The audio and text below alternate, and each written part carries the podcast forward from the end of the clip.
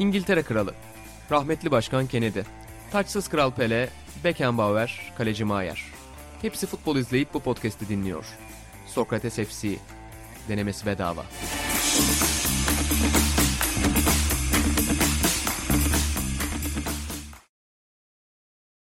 Sokrates FC'den herkese merhabalar. Yeni sezona geç de olsa giriş yapıyoruz efendim. Ben İnan Özdemir, Atan Altınordu ve Burak Balaban'la birlikte karşınızdayız. Sezona geç giriş yapıyoruz ve bir kaybımız var bugün. Sevgili İlhan Özgen eşinden izin alamadı, eşini ikna edemediği için bu hafta kadromuzda yer almadı. Eskiden böyle oyuncular vardı Atan. Kimler vardı? Ya çok çok fazla. Genelde transferlerde Evet. karşımıza çıkar. Hatta daha sonra eşi ikna edildi haberleri de peşine gelirdi. Buradan İlhan Özgen'e de sesleniyoruz. Haftaya yanımızda olacak zaten. Dileriz haftaya kendisini ikna ederiz. Şaka bir yana tabii ki. Bu hafta başka bir işten dolayı. Yani bir röportajdan dolayı. Ondan sonra... Yanlış biliyorsun. Başka bir bilgi vermek istedim. Ya gizemli olmak istedim biraz. Sen de hemen gerçekçilik Öyle mi? peşinde koşuyorsun. Peki. Aynen. Bomba gibi bir röportaj nedeniyle. Peki.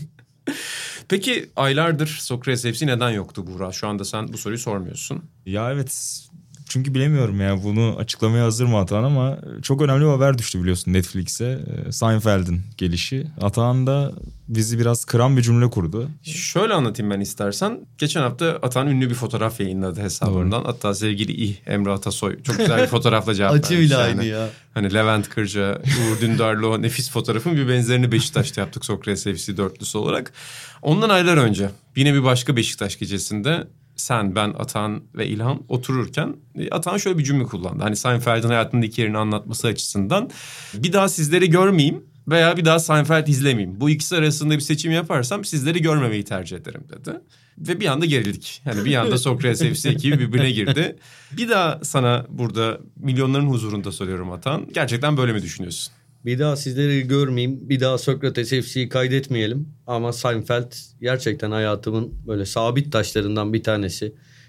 Moralimin bozulduğu her an tamamen yenilenmemi sağlayan muhteşem bir dizi. Defalarca izledim. Senin de ne kadar çok sevdiğini. Öyle ama Bilirim. arkadaşlarımı Seinfeld'den daha fazla severim ben. Ben de bazı Öyle arkadaşlarımı. Seinfeld'den daha çok seviyorum ama sizi değil. Geride kalan aylar Atahan'a hiçbir şey öğretmemiş. Öyle görünüyor. Ya yok hani madem konu buradan açıldı biliyorsunuz yakın zamanda Netflix'e de geldi. Bu muhteşem deneyimi yaşamayan herkesin yaşamasını tavsiye ederim. Şey Ve gibi oldu, başta- viral gibi oldu bu sanki. Ama hakikaten öyle oldu ama değil. Yalnız hakikaten böyle başlarda böyle ilk birkaç sezon dizi sadece çok iyi. O birkaç sezondan sonra inanılmaz bir hadiseye dönüşüyor. Umarım o sadece çok iyi olan bölümle yetinip yetinmeyip herkes sonuna kadar izler. Çok güzel anlattın ama gerçekten biraz şeye benzedi. Arkadaşlar işte iz bırakmayan bir deodorant kullanan var mı diyeyim. Mention'a gelir ya millet. yok. Seinfeld Yok Netflix'te. gerçekten ilgisi Zaten yok. Seinfeld'in bizim reklamımıza da ihtiyacı yok aslında ama Tabii. Dün gördüm Mehmet Tez koymuştu. İşte iz- izlediğim en iyi diziler diye. Bir Seinfeld, iki Seinfeld demiş. Hakikaten Vay. bunu hak eden bir Mehmet e, abi ağlattı. tebrik ediyorum buradan. bir yoruma sahip gerçekten. Yani benim de hayatımda çok ciddi bir yeri vardır. Seninle ayrıldığımız şeylerden biri tabii en sevdiğimiz bölümler. Ben Metro bölümünün en güzel bölüm olduğunu Çok düşünüyorum. seviyorum tabii ki de Aynen. benim hani bir The Contest Yani en, Ee, en ünlü Evet, komedi bölümü çok, olan. Evet çok güzel. Sonra şey çok güzel. Bak şeye benzeyen söylediğim bölüme benzeyen bir var. Chinese Restaurant. O da zaten O- çok ve komik. ona benzer otoparkta arabanın arandığı bölüm. Soup Nazi Evet. falan biliyorsun. Neyse. Ya o otopark Bitmez, bu arada ben bitmez. çocukken izlediğimde o otopark öyle bir kabusum oldu ki hayatımda hiç arabam olmadı. Bundan sonra da olmayacak gibi görünüyor zaten. Hani hayatımın geri kalanında ama bir gün olursa yaşayacağım en büyük korku süpermarkette Seinfeld tarzı araba kaybetmektir. Evet bulunuyor en sonunda ya. Son bir bölüm geldi aklıma. The Summer of George. Bir de o. o da çok iyi. Gerçekten yani Zaten en, en ünlü meme bu arada o. Aa, It could- evet, This could evet. be the summer of George Evet. diye şu anda paylaşılıyor. Burak senin de hayatında Aşk 101'in böyle bir yeri olduğunu biliyorum. Atan için Seinfeld neyse senin için de Aşk 101 öyle değil mi? O- Olabilirdi ve güzel bir ihtimaldi inan ama maalesef yani ikinci sezonda beklediğimizi bulamadık. Atahan 11. kez Seinfeld'i baştan izlerken ben de ikinci sezonuna heyecanla oturmuştum Aşk 101'in ama olmadı. Bir yandan şey listesine bakıyordum biliyorsun bu ara çok konuşuluyor. BBC'nin en iyi 100 dizi listesi yapmışlar. Ama Orada şey bulmaya galiba, çalışıyorum 21. ama yüzyıl değil mi o? Ha ona bakmadım. Galiba öyle. 21. Ha, tamam, yüzyıl. O zaman. Acaba dedim oradan bir şey yaratırım tartışma diye hemen Seinfeld'in yerini aradım ama demek ki ondan görememiştim. Bu arada Seinfeld'e koymayan editörü kovarlar. Kovarlar İşine diyorsun. son verirler. bir yanlışım yoksa İnan Özdemir'le izlediğimiz ortak bir dizi daha var. Buradan bahsetmek istemeyebilir ama yeni sezon falan başlamış birkaç Camdaki ay önce kız mı? benim haberim. Sadakatsiz. İzliyorum. Sanki izliyordun. İzliyorum. Hala Of. izliyor musun? İkinci Ee, sezonda iyi mi? İzliyorum. İlk sezonun sonunda biraz dizi rit- ritim kaybetti. Evet. Ki çok doğal zaten. İlk 3-4 bölümde çok patlayarak girdiler. Maalesef şu an dizi ritim kaybederek yoluna devam ediyor. Şu ara Yargı'yı izliyorum. Camdaki kızı izliyorum. Sevgili Selma Ergeç'in oynamasıyla alakası yok tabii. Patrona yaranmaya çalışıyorum. Saygılar. Ondan sonra dizilere dair yorumlarım bunlar. İnan bir gün ya Çok isterim bir dizi podcast yapmak. Buradan bütün yetkililere de sesleniyorum. Yani Türk dizilerini çocukluğundan beri ablamla çok severiz, çok konuşuruz. Onda İsterim yalnız- yani. ben bir soru daha Hangi- soracağım ama korkuyorum dinleyenler biz bunu mu bekledik bu kadar Evet. süre diye. E, Futbola geçeceğim zor bir şimdi. zor bir soru sorayım mı sormayayım mı? Sor. Sonra futbola geçiriyorum seni. Tamer Karadağlı olayı Çok kolay bir soruymuş. Yani hiçbir yani söyleyecek çok fazla bir şey yok deyip devam ediyorum Peki. yoluma. Peki. Bu Yalnız şunu bağlayacaktım. Bir gün bir dizi podcast'i yaparsak muhtemelen bir numaralı üyesi Sokrates'in Kaan Demirel olur. Onu da Evet. söyleyelim. Yani Emre o da Gürkaynak da bu iflah arada olmaz bir olabilirdi. Gerçekten onlar da öyle. dizi takipçisi de Ee, olur. Aşk 101'de de bu arada spoiler vereceğim ama basketbol ikinci sezona damga vurdu. Yani Kerem karakterinin sadece basketbol oynarken ders dinleyerek yani kulaklıkla ders dinleyerek Türkiye derecesi yapması beni bana çok ilham verdi. Herkese de tavsiye ediyorum Kerem'in bu Yer- yolunu. yerli dizi ve basketbol deyince tabii ki akla Koçum Ka- benim. Kaan abiyle Acemi Cadı dizisi gelir. Bu arada sezonu geç atma, açmak derken konuyu nasıl değiştiriyorum? Evet, Ustaca evet. değiştiriyorum. Vallahi sana bravo. Ben de- sus dedim. Vallahi Helal bravo. Ve konuma devam ediyorum. Dergi reklamı bile yapmayacağım bu arada çünkü aylardır zaten seyircilerimizi bekletiyorum. Gelecek programda ben dergi reklamını dibine kadar yaparım. Güzel. Dergimizi yaparım ama yerimizi biliyorsunuz efendim. Dükkan.sokratesdergi.com'da bizi bulabilirsiniz her Dergide türlü. de bazı değişimler var ama herhalde burada bahsetmeyeceğiz. Sır gibi saklanıyor bu. belki belki belki dergi reklamı yapma işi İlhan Özgen'e geçer. Atağın bombalarıyla geliyor. bu, bu programda bombalarıyla Spoiler geliyor. yağmuru. Sezonu geç açmak dedik Atan. Sen de kariyerinde form problemleri yaşayan bir futbolcusun. Yani halı sahada seni bir zayıf bir kilolu, bir zayıf bir kilolu, bir koşarken bir koşamayarak çok gördük. Böyle çok futbolcu da var aslında değil mi? Sezona geç açanlar, geç ritme girenler. Şu an bütün tarifine uyan tek bir futbolcu geldi aklıma. Atahan Altınordu. Hatta bir tane daha geldi. Feguli. Yani ilk gelen Feguli'ydi. Sonra biraz da Sergen geldi ama Sergen her zaman belli bir seviyenin üstünde futbol oynadı. O Bir de ayrı. Beşiktaş taraftarını karşıma almayayım mı diyorsun? Yok öyle bir şey demiyorum. ya. Cesur gazeteci. öyle bir öyle bir sırf Sergen dediğim için bile alabilirim. Artık şey öyle. Ama bir yandan Ee, tabii çok sevdiğim bir futbolcu tarz olarak da. Tabii ki, İki tabii ki. solaksınız siz de. Ha, Sen yok. de solaksın. Ya ne haddimize Sergen Ser- Sergen Yalçın beyefendi olmak ne haddimize de. e, Sağlak bütün- mıyız abi? Sola yani. Sola- o ayrı o ayrı tabii ki. Sen de Sergen gibi solak tabii. Ha. Ha. Sola. Yoksa hocayla tabii ki. Burak iki ayağını da çok iyi kullanıyor bu arada. Kesinlikle Buğra neymiş dedim ilk gördüğümde ya. Neyse bu konumuz herhalde bu. İlk konumuz. Yok bu değil aslında. Yani sen programdan önce birkaç isimden bahsediyordun. Hoşuma gitti benim açıkçası. O yüzden sana sorayım dedim. Ya şimdi şöyle şey, konumuz eğer her sezona aşağı yukarı kötü başlayıp sonra sezonun ilerleyen dönemlerinde sazı eline almaksa burada işte az önce bahsettiğim Feguli ki artık sazı eline alacak pek hali olmamakla birlikte önceki sezonlar için söylüyorum. Geçen sezonda hariç Feguli hakikaten bunun çok iyi bir örneğiydi. Bu sezon dahil Muslera genelde hep olmasa da genelde sezonlara kötü başlar sonradan açılır. Her sene bir sorgulanır. Sonunda da ya işte Galatasaray tarihinin en iyi kalecisi muhabbeti başlar. Bir de böyle takıma gelip takımda kendisini geç kanıtlayan, geç parlayan oyuncular var. Bunların da benim aklıma gelen en önemli örneği çünkü çok büyük bir değişim. David de Souza. Yani David'in Fenerbahçe kariyerinin başlangıcını hatırlıyorum. Fenerbahçe'nin önceki Brezilyalılarından ki bir kısmı o gün de kadrodaydı. Başta Alex de Souza olmak üzere. Büyük bir beklenti oluşuyordu Brezilya'dan futbolcu gelince. David geldiğinde işte bir dönem Santrfor gibi oynadı. Bir dönem böyle Santrfor'un arkasında Alex'le birlikte ikili gibi oynadı. Böyle değişik yerlerde hücum bölgesinde oynadı ve ilk sezonu vasat bir sezondu. Bir maç hatırlıyorum. Yani bakmadan söylüyorum. Yanılıyor da olabilirim ama yanılmıyorum sanki. Bir böyle bir Seni güçlü Ham- hafızanla tanırız. ve bu konularda fena değilim. Evet, bu ya. Son hafızanın şey dönemi değil mi? Bu. Evet. bir önceki dönem yani Evet. hatırlayabildiğin dönem. Hatırlayabildiğim Aynen, dönem. sonra kesintiye uğruyorsun. Ama şimdi inşallah mahcup olmam. Sanki bir Vestel Manisa Spor maçı vardı 3-2'lik. Hatta 2-0'dan 3-2 diye hatırlıyorum. Bak bundan hiç emin değilim. Hat-trick yapmıştı. Ama onun dışında David'in çok yani vasat bile olmadığı birçok maç geçmişti. Hani bu nereden geldi? Sezon sonunda hani niye kalıyor?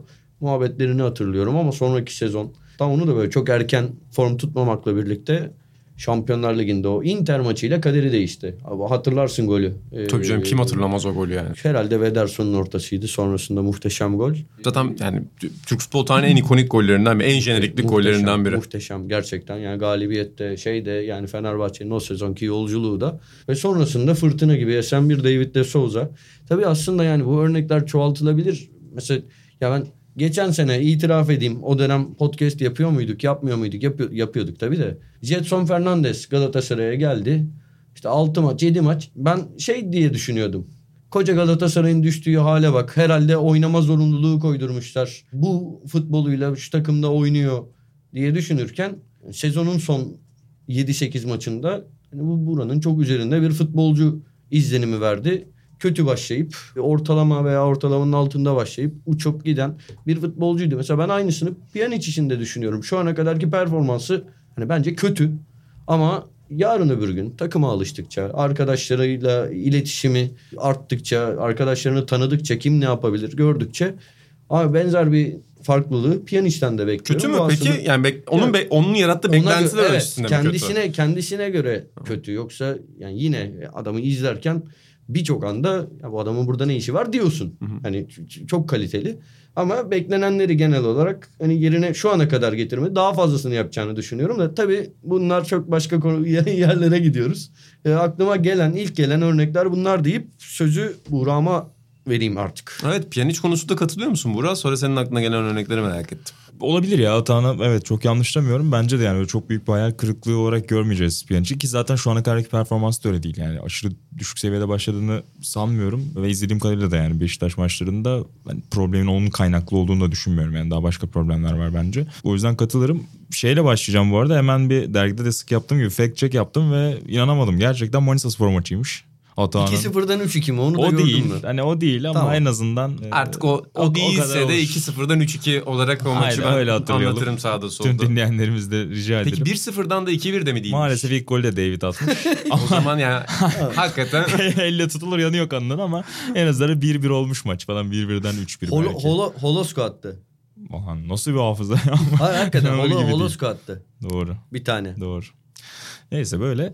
Aslında benim aklımdaki örnek de biraz bu konuda hani geç açma anlamında. Piyaniş değil ama takım arkadaşı Josef'ti. Yani onu da şu taraftan düşündüm. Fe- Türkiye kariyeri olarak. Yani Fenerbahçe'deyken hatırlıyorsun öyle inanılmaz bayıldığı Fenerbahçe taraftarının ya da toz konduramadığı bir üyesi değildi takımın. özü. Hatta çok da eleştirildiği zamanlar olmuştu ama gidip işte Beşiktaş'a döndükten sonra gerçekten geçen sezon ligin en iyi oyuncularından bir tanesiydi bence Gezal'la beraber. Şu denklemi değiştiren oyunculardan bir tanesiydi Beşiktaş'ta ki çok da dar bir rotasyonu vardı Sergen Yalçın. Hal böyleyken benim aklıma gelen ilk örnek oldu. Türkiye tarafında. Muslera için de şunu söyleyelim. Yani sezonu kötü açma tarafında değil belki ama hani iyi açtığı sezonları bile bir sonraki seviyede kapama olayı var. Özellikle o şampiyonluk yarışlarında hakikaten çok faktör oldu. O konuda da katılıyorum evet. Muslera'yı da atlamayalım hakikaten. Peki bu sene umudun var mı Muslera konusunda Atan? Yani baktığında Toparladı bence. Toparladı bile. şu an performansı belli bir yere taşıdı zaten. Evet bir milli maçlarla yükselişe geçti. Gördüğüm kadarıyla buna 4 gol mü yemişti Brezilya'dan? O maç dahil kurtardıkları çok fazla. Sonrasında son birkaç haftaki performansı gayet iyi. Peki dürüst olmanı rica edeceğim Atan bu konuda. Sen bir profesyonel futbolcu olsan daha önce sana bu Thierry Henry üzerinden sormuştuk ki istememiştin Thierry Henry olmayı. Yani Thierry Henry Atan Altınordu değil sonuçta. Hani ben onun hayatını istemem o da benim hayatımı almasın demiş demiştin. Futbolcu olsan yaz aylarında kilo alır mıydın? Alırdım. Alırdım. Yani Tekne tatilinde Doğru. senin göbekli fotoğrafın olurdu ya Ronaldo'nun Ronaldinho'nun fotoğrafları. Görür müydün? Olurdu ama bu arada benim hayalini kurduğum hayatı belki daha önce söylemişimdir. Yani kişilik olarak ne kadar olumlu duygularımdan olum, yani olumlu duygularım olmasa da diyeyim biraz böyle şey konuşmaya çalıştım. Yuvarlak Kibar. konuşmaya çalıştım. Ben mesela arkadaşlarımla Arda Turan işte tekne tatili yapıp teknede 101 oynardım. Barcelona'ya transfer olsam arkadaşlarımı çağırırdım. Bunu burada podcast'te de konuşmuştuk galiba. Benim Evet senin çok sevdiğin benim, bir tarz. Benim yaşadığım hayat o olurdu. Entourage. Aynen çok hakikaten senin hayatın da zaten biraz buna benziyor. Ee, futbol Belli komünlerle yaşıyor hatta Evet, genelde. futbol evet. kariyerin dışarısı Tutarlı. dışında genelde buna benziyor senin de hayatın. Ama Sokrates FC'den ben umutluyum. Bomba gibi yani sezonu geç açsak da bundan sonraki çok dönemde. mutluyum ve yani gerçekten çok aylardır bekliyorum. Ve yani cumaları genelde çekeceğiz zaten. Avrupa maçlarından sonra genelde hafta sonu maçlarından da önce. Zaten güncel futbolu okuduğumuz bir program. Ben özellikle hafta sonu maçlarından önce yani seyircilerimiz zaten kaçırmayalım dediği analizler genelde benden geliyor hafta sonu maçlarına dair. Az önce açtım baktım hafta sonu hangi maçlar vardı bulamadım. E, hatta Burak önerdi Galatasaray maçı var. maç kodiyi kullanabilirsin diye. Hani o da çok Önemli teşekkür ederim bu güzel öneri için de Buğra. Ama Türk futbolunun en büyük problemi biliyorsun. Maçkol'in yeni versiyonudur. Eski arşiv.maçkolik.com'dan ulaşırsan çok daha pratik olur senin adına. Diğer taraftan Avrupa maçları da sezonu geç açmak demişken tam da Avrupa gündeminin ortasında açtık aslında. Ve sıcağı sıcağında bir Lokomotiv Moskova Galatasaray maçı vardı. Muslera örneğinden konuşmuşken aslında oradan bahsedebiliriz diye düşünüyorum. Lig maçlarında beklenenin altında kalan hatta birçok takıma karşı kilidi açamayan Avrupa maçlarında savunma temelli kurgusuyla özellikle daha dikkat çeken bir Galatasaray var Atan. Nasıl buldun şu ana kadarki Avrupa performansını ve Moskova maçını? Avrupa performansını baştan söyleyeyim. inanılmaz buluyorum Galatasaray'ın. Hiç beklemediğim bir şey. Şimdi taktik konusunda daha donanımlı arkadaşlarımız var. E, Onlar daha detaylı yorumlar yaparlar. Belki merak ettiğim şeyler de var benim. Mesela ben şunu merak ediyorum. Gerçekten Galatasaray ligde çoğu zaman yıllardır, uzun yıllardır spontane bir futbol oynuyor. Tamam belli varyasyonlar, belli setler var ama bunlar dünyanın diğer liglerinde, Avrupa liglerinde gördüğümüz taktik disiplinden çok uzak. Yani bunların uygulanışı diyeyim. E, ligde hiçbir şekilde bunları görmüyoruz Galatasaray'dan. Ve yani şu bu sezonki 3 Avrupa Kupası maçında hani izlerken bambaşka diye bu, bunun sebebini ben açıkçası çözemiyorum. Yani bir sürü sebebi olabilir. Hani böyle bazılarını şakayla karışık söyleyeceğim. Hani hoca maç mı seçiyor? Yani birine daha mı çok hazırlanıyor? Bu olabilir. Ya da şu olabilir. Belki mesela belki biz yani benim düşünemediğim, benim anlamadığım bir şeydir. Türkiye'de buna gerek yoktur. Yani Türkiye liginde bunlara gerek yoktur. Belki yani bilmiyorum. Daha kolay bir yoldan, daha pragmatist bir yoldan ilerlemek gerekiyordur Fatih Terim'e göre. Belki o yüzden böyledir. Belki Galatasaray ligde yine bazı planları vardır ama bunları aynı şekilde uygulayamıyordur. Ama bu beraberliğe razı. Yeri geldiğinde savunmayı daha ön plana alan, oyuna sürekli hakim olmayı şart görmeyen futbolu daha iyi oynuyordur. Buna daha yatkındır veya daha iyi çalışılmıştır, daha iyi oturmuştur. Bilmiyorum ama yani şeyler dahil yani duran toplar falan dahil ki Galatasaray'ın duran toptan golü olduğu için söylemiyorum ama hani maçlarda gördüğüm duran toplar dahil rakibin açıklarını görmek ve buna uygun planlar üretmek dahil şu 3 Avrupa Kupası maçında hani benim yani Türkiye dışında maçlarda izleyip de yani Türkiye Türk takımlarının oynamadığı maçları izleyip de ya keşke Türk futbolu da bu taktiksel eşiği atlasa da bu seviyeye gelse dediğim futbol oynuyor 3 maçtır. Şey değil mi bunun Buna sebebi şaşırıyorum. Burak bu soruyu da sana uzatayım sonra tekrar Atan da cevaplar. Hani birinde sonuçta rakibin senin üzerine gelebilme kapasitesi olması, sana alan vermesi. Diğerinde senin sürekli rakibin üzerine kapanan bir rakibe Evet. gitmen değil. De- değil, Ya. değil mi tamam sebep? O yani. Yani tek sebep bu değil işte bence. Yani benim anlamlandıramadığım hani başka şeyler de var. Sonuçta hep böyle şeylerde insanın aklı hala Barcelona örneğine geliyor. Barcelona'da olsa diyecek. Yani Man- Manchester City'de Liverpool'da hani şey olsa yani bu kadar üst düzey kaliteye gerek yok. Ne bileyim kimden örnek verelim? Tottenham diye hadi bakalım. Ha, yani Tottenham diyelim ki artık o bile üst seviye değil mi? Lyon diyelim.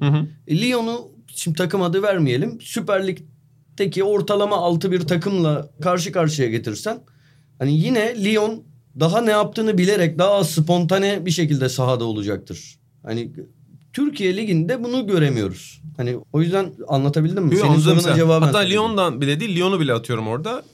Clermont salladım şu anda. Çok daha orta düzey bir Fransız takımı. Yani bilmiyorum Clermont hakkında bir fikrim yok. Son Clermont, ben Clermont. Clermont Lille maçını izledim de o yüzden. E, geçen hafta sonu o yüzden. Kes- Cler- kesin çok iyi bir ön libero vardır o takımda ya. Clermont şey ya hani o kadar farklı bir futbol takımı ki eskiden Türkiye'deki statlarda stadın belli bir bölümü olmazdı Ha, ya evet. arabaları görürdün. Clermont'da yok. Yani stadın etrafı tamamen bir tribünden oluşmuyor. Lille maçını izleyenler görmüşlerdir zaten. Sol tarafta otoparka gelenleri görüyorsun. Yani stadyuma gelenler arabalarını görüyorsun. Hayatında mesela eskiden Pendik stadı öyleydi. Kartal stadı da bir dönem öyleydi. Bir tarafta tribün vardı, diğerinde yoktu. Ya gerçekten maçları izlerken 90'lar Türkiye'si, 2000'ler böyle işte ilk yerinde gidip izlediğim maçları düşünüyorum. Çok hoşuma gitti o yüzden o şeyi görmek. Yani ben bu 80 bin kişilik statlardansa Clermont'u tercih ederim. O yüzden Tabii ki. bu sezonun geri kalanında Clermont'cu. Hem de var Sarıyer Yusuf Ziya Ünlü stadında az. Az bağırmadık, az günlerimiz geçmedi deyip Buğra'ma dönmek istiyorum. Evet sana Moskova maçı üzerinden sorayım bunu. pazar alanında yanındadır Yusuf Siyani Stadyumu. Ee, Soru ya, yeri de mi biliyorsun? beş yılımız geçti. Ha, koç, Üniversiteden koç- dolayı Tamam, tamam, pardon. Ya ben inan aslında senin az önce verdiğin sufleye katılıyorum. Yani oradan verecektin cevabı ama sonrasında Atahan emin olmadığından bahsetti. Bence onunla kesinlikle alakası var. Yani Galatasaray'ın set temposu biraz düşük. Yani yıllardır öyle. Yani sadece sezon başı olduğunu Evet. düşünmüyorum ben. Genel olarak da öyle. O yüzden de çok muhafazakar kapanan takımlara karşı hala bence açmakta zorlanıyor Galatasaray. Bunu gördük. Mesela hafta sonu Konya Spor maçını izledik. Orada da biraz da aslında topla oynamaya çalışan, geriden oyun kurmaya çalışan bir takım Konya ve baskı yaparak, pres yaparak işte tıpkı hani Avrupa'da gördüğümüze benzer topları kazanıp çok fazla fırsat yarattı ilk yarıda Galatasaray ama sonrasında üzerine kabul etmeye başladığında Konya Spor yine problem yaşadı. Yani bazı takımlar o direkt oynamayı çok severler. Bazı takımlar topla oynayıp o set hücumlarını severler. Galatasaray biraz arasında gibi geliyor bana. Çünkü tamamen de direkt oynamak gibi bir düşünce yok. Yani hala geriden oyun kurmak, topu aldığında o topla oynamayı da seven bir takım. İşte Moskova maçında da gördük, yer yer Lazio maçında da görmüştük. Ama rakibin de ya o kadar kapanmadığında, rakibin de oynama niyeti olduğunda işte o boşlukları bulabilen bir takım gibi geliyor bana. İzlediğinde de onu veriyor. Ön taraftaki ama işte biraz daha dinamik bir üçlü. Hani geride kalan yıllarda işte Cagney'in ilk gelişi o da biraz bir statikti. Bu sezon iyi oynuyor olsa da Cagney preste çok fazla katkı vermiyor gibi görünüyordu. Sonrasında Falcao zaten hiç o taraklarda bezi yoktu. Yer yer Babel kullanıldı. Şimdi onların yerine biraz daha işte Halil Dervişoğlu olsun, Kerem olsun. işte Konya Spor maçında onları görmüştük. Mesela dün Barış Alper solda Babel olsa da önde yine Mustafa Muhammed vardı. O da biraz baskıya katkı vermeye çalışıyor. Orta sahadan Çıkaldağ o geliyor. Ya o yapı çok dinamik görünüyor Galatasaray'da. Bence o keyif veren insanları canlandıran, iştahlandıran konulardan bir tanesi o. Dediğin o taraftan da oluyor. Yani tamamen %70'le top oynadığında da Galatasaray zorlanıyor. Ama %30'la skoru korumaya çalıştığında da genelde onu çok başaramadığını görüyorsun. O biraz belki de takımın genç olması, birbirine uyumunun eksik olmasıyla da bağlantılı olabilir. O yüzden de hani hem açılmaya niyetli hem sizin topu bir nebze ayağınızda tutabildiğiniz denklemler ki şu anda gruptaki eşleşmeler biraz ona uygun bence Galatasaray için UEFA tarafında. Ekmeğine yağ sürüyor şu an Galatasaray'ın. Hakikaten de keyif veriyor. Bir problem herhalde kapanan takımlara karşı da pozisyon bulduğunda da ileri uçtunun tercih konusunda her zaman çok iyi olmadığını görüyoruz ileri uçtaki Doğru. oyuncuların. Yani mesela çok yetenekli oyuncular var ama işte Morutsan da bunu yaşıyor. Kerem de bunu yaşıyor. Halil de bunu yaşıyor dönem dönem. Mustafa yani da yaşıyor. bu en doğru tercihi vereceğinden emin olmuyorsun oyuncunun. Bu tabii ki tecrübeyle alakalı biraz ama tabii ki oyun görüşüyle de alakalı bir tarafı var Atan. O anlamda sen bireysel olarak performanslara bakınca kimin öne çıktığını düşünüyorsun. Kimden en çok etkileniyorsun izlerken Yiğit? Ben en çok Halil'den etkileniyorum bu arada. Halil Dervişoğlu'ndan etkileniyorum. Dün oynamayan Halil'den etkileniyorum. Ama ya ben ya birazdan hani muhtemelen değin- değiniriz. Ben bu sezon ki buna benzer bir sezonu hatırlamıyorum. Belki işte Fenerbahçe Avrupa performansıyla birazcık şu an eleştirilen bir duruma geçti ama öyle bir sezon ki bana göre Fenerbahçe, Beşiktaş, Trabzonspor, Galatasaray üç takımın taraftarının da mutlu olmak için birçok sebebi var. Dört. Şey dört takımın da sayamam. Farklı matematik problemi oldu. Özür dilerim. Ee, mutlu olmak için birçok sebebi var. Şu an konumuz Galatasaray diye e, Galatasaray'ı söylüyorum. Galatasaray'ın gerçekten heyecan verici bir kadrosu var. Genç işte yıllar sonra bir, bir, bir vaktiyle konuşmuştuk mesela ben Falcao transferine karşıydım. Hani ben bu tarz transfer politikasını her zaman Türkiye'de istiyorum. Ben Ee, transferler başarısız olunca diyorum ki ben o transfere karşıydım. Herhangi bir yerde kayıtlı konuşmadığım benim için. var bu podcast şeyinde. Sosyal medyada da var. Ben o tarz transfere karşıyım artık. Türk futbolu için deniz biteli çok oldu biliyorsunuz. Ee, şu anda hani bu oyuncuların bazısı tutar bazısı tutmaz ama mesela Sasha Boye yani gerçekten geçen sene Rozier için de benzer düşüncelerim vardı da ya Boye'yi ben 4 sene 5 sene sonra belki daha erken ya Fransa milli takımının havuzunda görsem şaşırmam. Yani şaşırmam çünkü genç 21 yaşında şu ana kadar belki bunu devam etmeyecek. Belki bir şey çık bak sakat hani bunlar geçmişten kaynaklı sakatlıklar değil ama belki bir sakatlığı var. Galatasaray o sayede bu kadar uygunu aldık. Bu arada Ümit Milli takım kadrosunda falan vardı böyle çok ilginç bir şey söylemiyorum. Boyesi, Çıkıldağus'u, Morutan, Morutsan'ı, Halil'i yani bu sezonki Cagne keza Berkan geçen sezondan bu yana çok çok beğenirim ki ben 23 kişilik bir A milli takım kadrosu yapmıştım Euro, Euro 2020'den önce. Orada da yer vermiştim.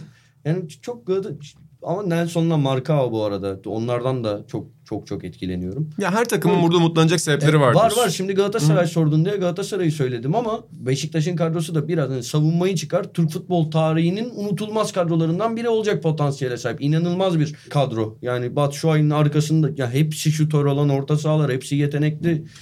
Ya öyle Trabzonspor şampiyonluğun en büyük adayı belki yani. Bir, bir iki Beşiktaş'la birlikte bence Beşiktaş Trabzonspor. Böyle Trabzonspor yıllardır yok.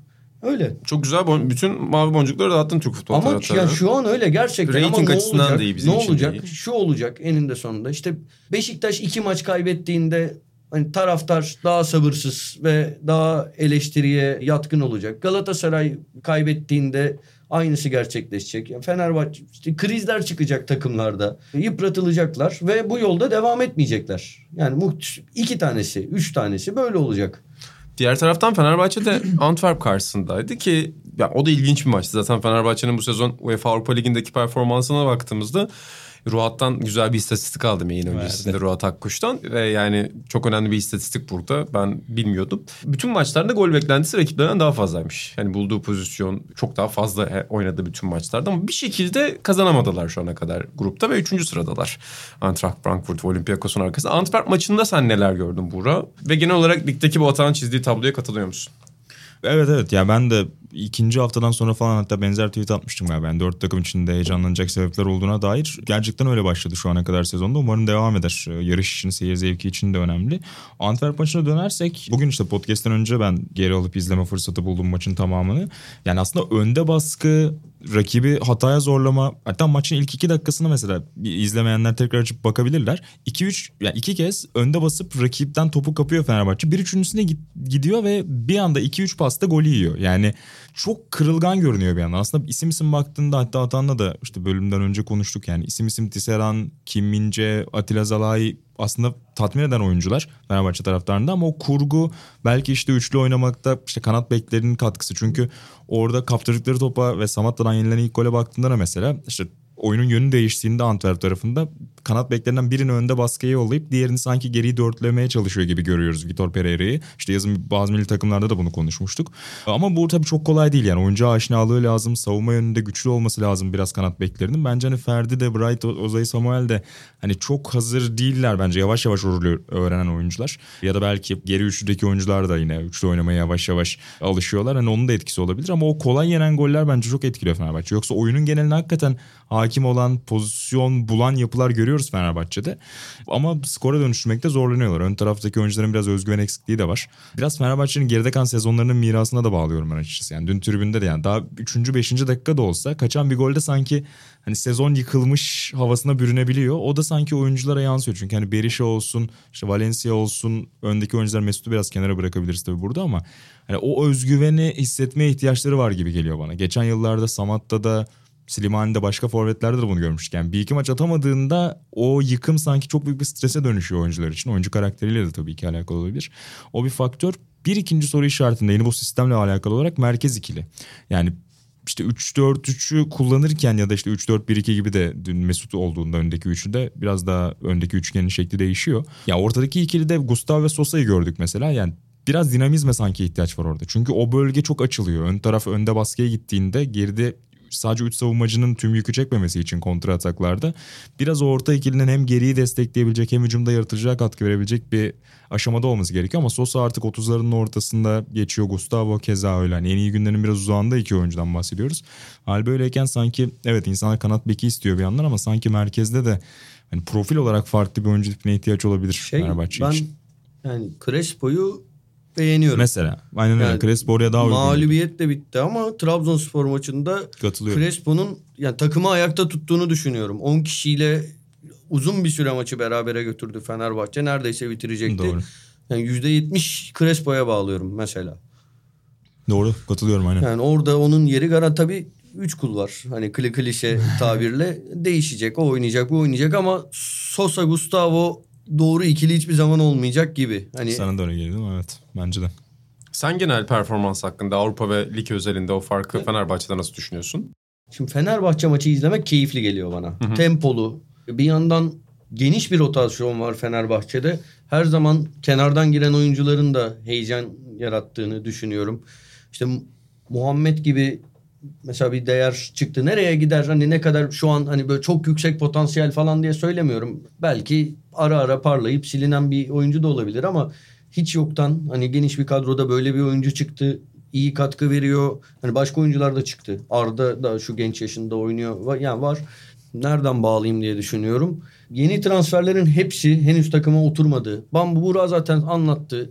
Türkiye'de çok alışık olmadığımız bir sistemle oynuyorlar. Bunun oturması zaman alacak. Yani izlemesi keyifli ve potansiyeli olan bir takım. Fenerbahçe. Biraz daha sakin olmak gerektiğini düşünüyorsun sen. Kesinlikle. Bütün bu takımlar için mi muhtemelen bunu düşünüyorsun hemen ama. Yani Beşiktaş Yani- biraz daha rahat yerlerine göre. Geçen senenin tabii verdiği avantajlı ama onlar da sakatlıklar yüzünden zor bir dönemden geçiyorlar ama Fenerbahçe'de bir şampiyonluk bagajı bir rit- şeyi var, bir baskısı var. Fenerbahçe'nin ondan kurtulması lazım. Bir yandan da kurtulması için şampiyon olması lazım. Böyle bir Şampiyon olmak bu. için sakin olmak lazım diğer tarafta değil mi? Hep Evet, birbirine Fenerbahçe'nin bence gerginliği kendisine zarar veriyor. Her anlamda Fenerbahçe kavga ediyor. Sürekli biriyle, birileriyle, bir kurumlarla, yayıncıyla, onunla bununla kavga ediyor. Bugüne kadar bu Fenerbahçe'ye artı olarak dönmedi. Mesela Beşiktaş Sporting'den biraz bahsedelim. Orada tamamen yani Beşiktaş'ın içinden geçtiği çok şanssız bir durum var tabii ki sakatlıklarla beraber. Ya maç üzerinde de çok iyi aslında heyecanlı başladıkları bir maçta çok benzer arka arkaya yedikleri goller. Ben ikinci golü gerçekten birinci golün tekrarı zannettim. gerçekten öyle. Hakikaten mi? Bu kadar aynı olamaz. Her şeyiyle aynı. Senin o şaşkınlığını düşünüyorum. Aa Şey- tekrar mı diye. şeydeydim ben. Yani şey bir misafirlikteydim. Hani kalabalık ortam ben maçı izliyorum ama çok yüksek sesli değil. Hani full konsantrasyonla maçtayım ama yüksek sesli. Ses de olmayınca herhalde dedim tekrar gösteriyor. Bir Televizyonun baktım. dibine girmiş miydin sen? Tabii Öyle çok, izlersin. Evet çok iyi. Gözlüklerim de yoktu Tamamen yakınımda. televizyonun yanımda. tam önünde olursun bir de. Evet tam önündeydim. Bu arada eğer hani o goller olmasaydı maçtan sonra dalga geçildi Sergen Yalçın'ın açıklamalarıyla. Hani fark yemişsin hala aslında kötü değildik hani muhabbeti. Gerçekten tamam hani korner golü üst üste iki tane yenmemesi gerekir. Ee, özellikle üst üste iki tane aynı golden üçüncü golde benzer şekilde penaltı oldu biliyorsun. Yine aynı oyuncu. Önlenmesi ne kadar zor olsa da yani Koates'in o fizikle boyla o yükselme kabiliyetiyle. Ama gerçekten o dakikaya kadar Beşiktaş'ın yani Beşiktaş 2-0 önde de olabilirdi. Katılır Gerçekten mısınız? öyle, Yani evet. pozisyonları var. Çok güzel işte ama bu arada bireysel yeteneklerle pozisyonlar çoğu. Gezal'ın mesela çaprazdan attığı şut Hmm. gol olsaydı o da mesela unutulmaz bir Türk takımı Avrupa golü olurdu. Bir anda bir çalım atarken böyle 0.1 milisaniyede bir anda şut pozisyonuna geçip hiçbir önlem alınamadan ve o kavişi vererek çaprazdan vurdu. Çok çok güzel atakları var Beşiktaş'ın. Ama gel bir de şöyle klişe ama gerçek. Şampiyonlar Ligi'nde bulduysan hani 3 tane bulduysan birini en azından atacaksın. Batshuayi çok kaçırdı. Ki ben hala Batshuayi'nin çok şu ana kadar skorer kimliğini göremedik onun. Daha çok presçi kimliğini gördük ki bu da kötü bir şey değil. Şu an Beşiktaş'ın direkt skorer bir golcüye ihtiyacı var mı ben emin değilim. Ya Batshuayi'nin baskı yapıp kazandığı toplarla arkasındaki 3 oyuncu da mesela çok iyi şutlar çıkarabilir, araya girebilir. Hem oyun zekası hem yeteneği hem şutu olan oyuncular hepsi. Ama Baba Batshuayi'nin böyle 1-2 golle birlikte hep konuşuyoruz golcülükte psikoloji çok çok önemli şey. Skorer kimliğine de daha ön plana çıkaracağını hala düşünüyorum. Sen Atahan'ın aksine misafirlikte değildin burada. Evet. Beşiktaş Sporting maçında. Ama yani onun da burada şimdi senin müstesni bakışından da yanlış anlaşılma olmasın. Ev ödevini kesinlikle yaptığından eminiz öyle değil mi? Şüphem yok. Yani benim de Hiç hiçbir şüphem yok. Bir scout gibi oturduğu koltuğu da ona göre ayarladı ve maçı analiz etti misafirlik içerisinde. Tanıdığımız bir misafirlik miydi Atan? Hangi arkadaşların? Ya ben taşındım. Ha, yeni Senin apartmanda. eve çok yakın. Yeni apartmanımda böyle 5 kat yukarımda çok yakın arkadaş. İşte bizim o bütün komün ya. Bir 8-10 kişi vardı evde. Sohbet, Hmm. Bir lahmacun akşamıydı. Hmm. Ben televizyon karşısında Afiyet olsun. e, bir, bir buçuk saatimi herkesten uzak geçirdim. Sen ne düşünüyorsun Burak Beşiktaş'ın Avrupa ve Sporting? Yani Şampiyonlar Ligi'nde makasın bizim takımlarımızla Avrupa takımları arasında açıldı. Çok malum son yıllarda Tabii. zaten. Hani Beşiktaş buna bir istisna olabilecek belki maç içerisinde pozisyonlar buldu ama genel itibariyle bu trend son yıllarda devam ediyor. UEFA Avrupa Ligi şu anda daha rekabetçi olabileceğimiz bir yer ama Sporting maçı üzerinde ne düşünüyorsun? Evet ya onu görüyoruz. Onu çok da fazla tempo tarafında görüyoruz sanki inan. Yani milli takımda da bunu çünkü konuşmuştuk. Burada da yani yine ilk 20 dakika, ilk 25 dakika hatta gayet iyi aslında başladığını gördük Beşiktaş'ın. Tempo yaptılar, önde bastılar, rakibin üzerine gitmeye çalıştılar ama sanki o aynı golün ya da benzerini iki kez yemek sanki oyuncuları da çok düşürdü. Yani o Ajax maçında da erken yani yenen goller görmüştük.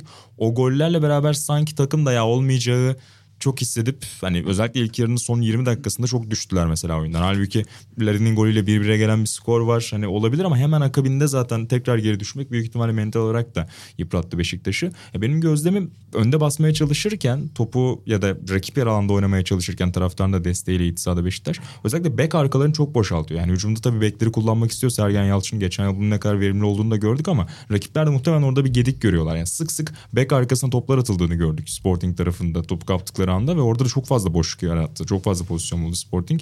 O yüzden de maç biraz kontrolden çıktı. Batshuayi tarafında Ata yani offside konusu bence biraz o bahsettiğin arka üçlünün üretkenliğini azaltıyor. Yani çok fazla offside düşüyor Batshuayi baktığında. Ligde de mesela 90 dakika başına e, maçı izlerken bakmıştım.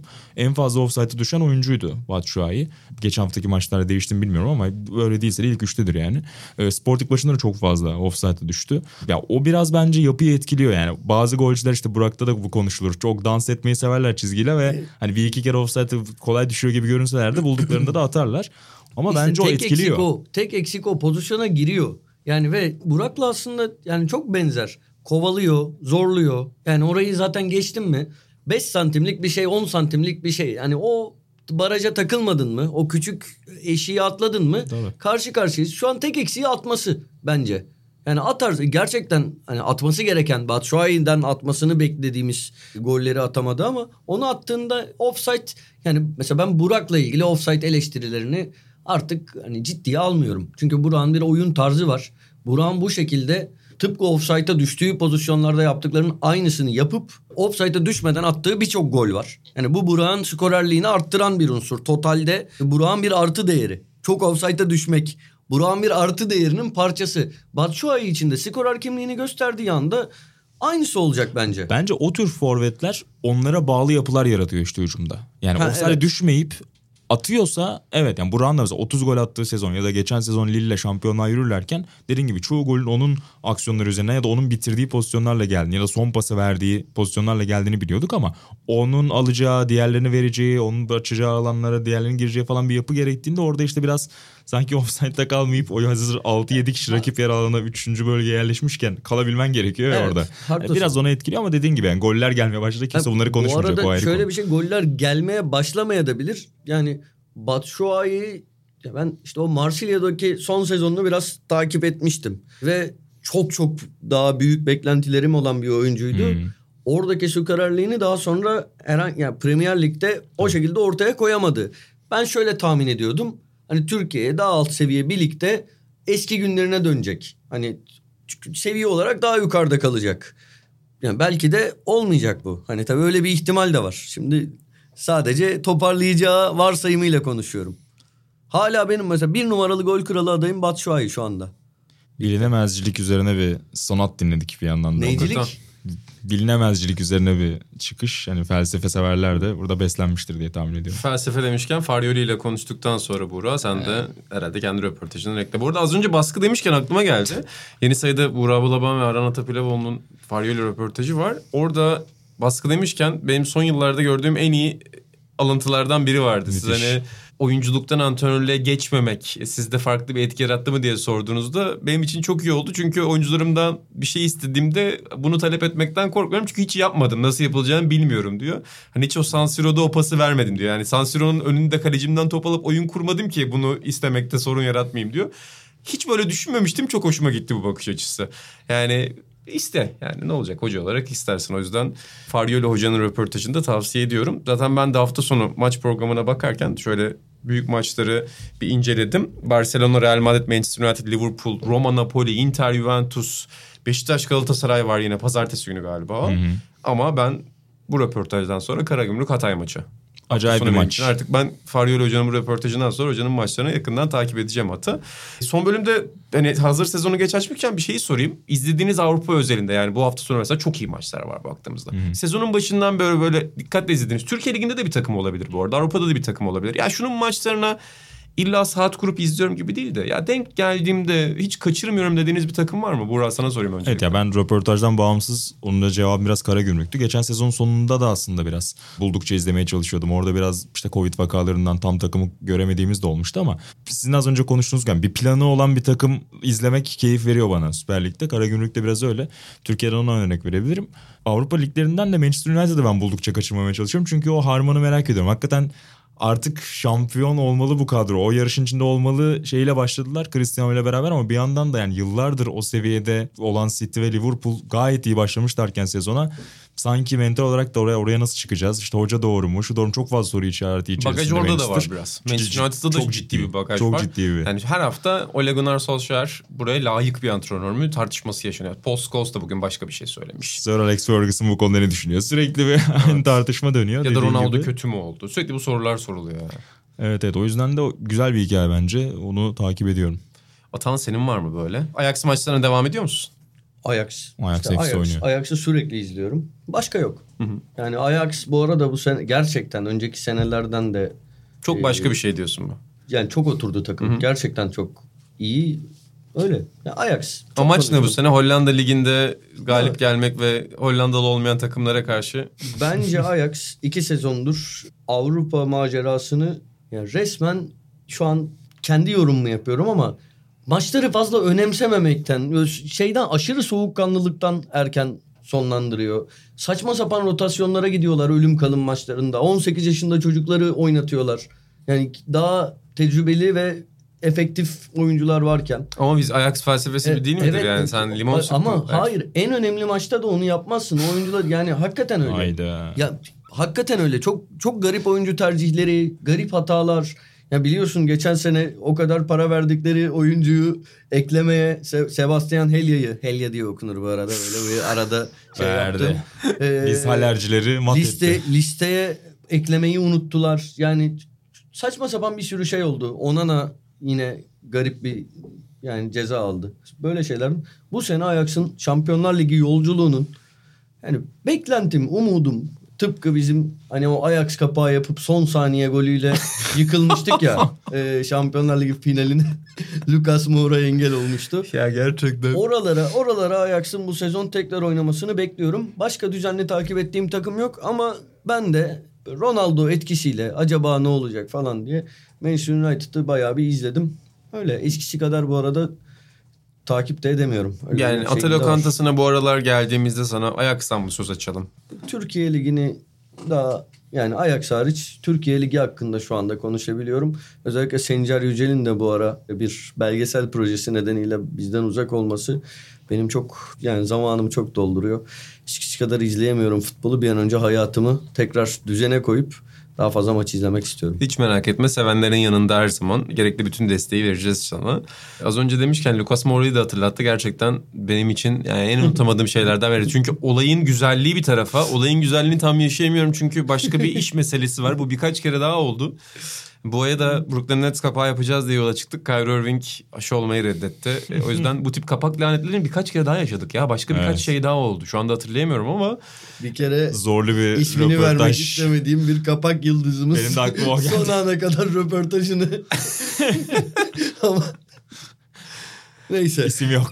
evet kendisi e, çok çok doğru son ana kadar Başarıların devamını ger- dileyelim. gergin bekleyiş. Aynen sükunet en önemli şeydir dedi benim için. Kendisi iyi bir sezon geçiriyor bu arada. Ama neyse. İsmi neredeyse isim vermek üzeresin. Yani, da olacak baş harfi. Şöyle bir baktım yani neyse ki şampiyon olarak bize layıkını verdi. E, tabii Euro Sağ 2020 tadımızı kaçırmıştı ama bundan sonraki kapak Jose Mourinho ya bu arada. Yani Jose Evet. Mourinho'yu kapak yapmaya başladığımızda Tottenham gizli şampiyonluk adayıydı. Hatırlıyorum kapak çıktığı gün altıncıydı. Tottenham gerçekten rezalet bir dönemdi ki şu anda Tottenham zaten çok korkunç bir noktaya Hmm, geldi evet. sezon başı itibariyle. Ama Ki İnan, Jose Mourinho sen- da aynı şekilde Roma'da benzer bir noktaya geldi. Bodo Glimt'ten fark ettiler biliyorsun. O yüzden de iki taraf için de hayırlı olmadı. Hakikaten Doğru çok- bir spor yayıncılığı yapmak istiyorsanız skorlara aldanmayın. kim birinci, kim altıncı. Önemli olan bu değil. Önemli olan orada verilen emek, yaşanan olaylar, yazılan hikayeler illa başarıyla sonuçlanacak değil.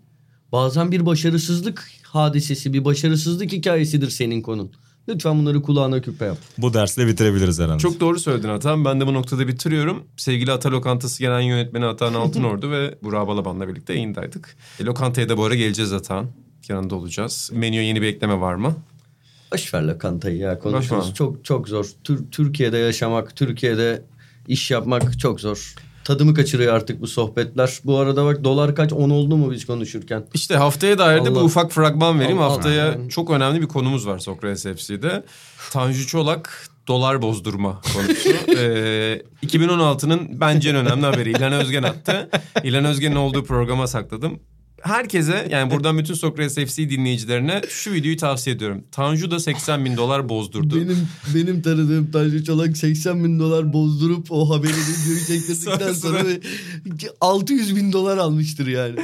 Yani cevap hakkı da doğdu Tanju Hoca'ya ama gerçekten ya son yıllarda izlediğim en iyi videolardan biri. Bu hafta lütfen gelecek programa kadar herkes izlesin. Bütün Şey Sokrates FC katılımcıları da izlesin. Ali, Ali, Ali Kali Yıldırım. Gerçekten. bakan. gerçekten çok iyi. Ama onu da ekonomik taraftan, kültürel taraftan, sportif taraftan değerlendireceğiz. Sokrates FC'yi kendi feedinden dinleyebilirsiniz efendim. Sokrates Podcast'ı takip etmeyi, Sokrates FC'nin feedini takip etmeyi unutmayalım. Apple her yer, bizim her yerde podcast'imiz olacak. Seinfeld'de Netflix'ten izleyebilirsiniz zaten Altınordu'nun önerisini dinlemek istiyorsanız. E, o halde ben kapatıyorum. Valla özlemişiz be. Vallahi çok mutluyum şu an. Bu kadar. Ben bunu söylemek istedim öyle anlamsız gözlerle bakıyorsun Duygusal bana ama. kapanış. Bu mu son cümlen oldu? O zaman hoşçakalın diyelim. Hoşçakalın.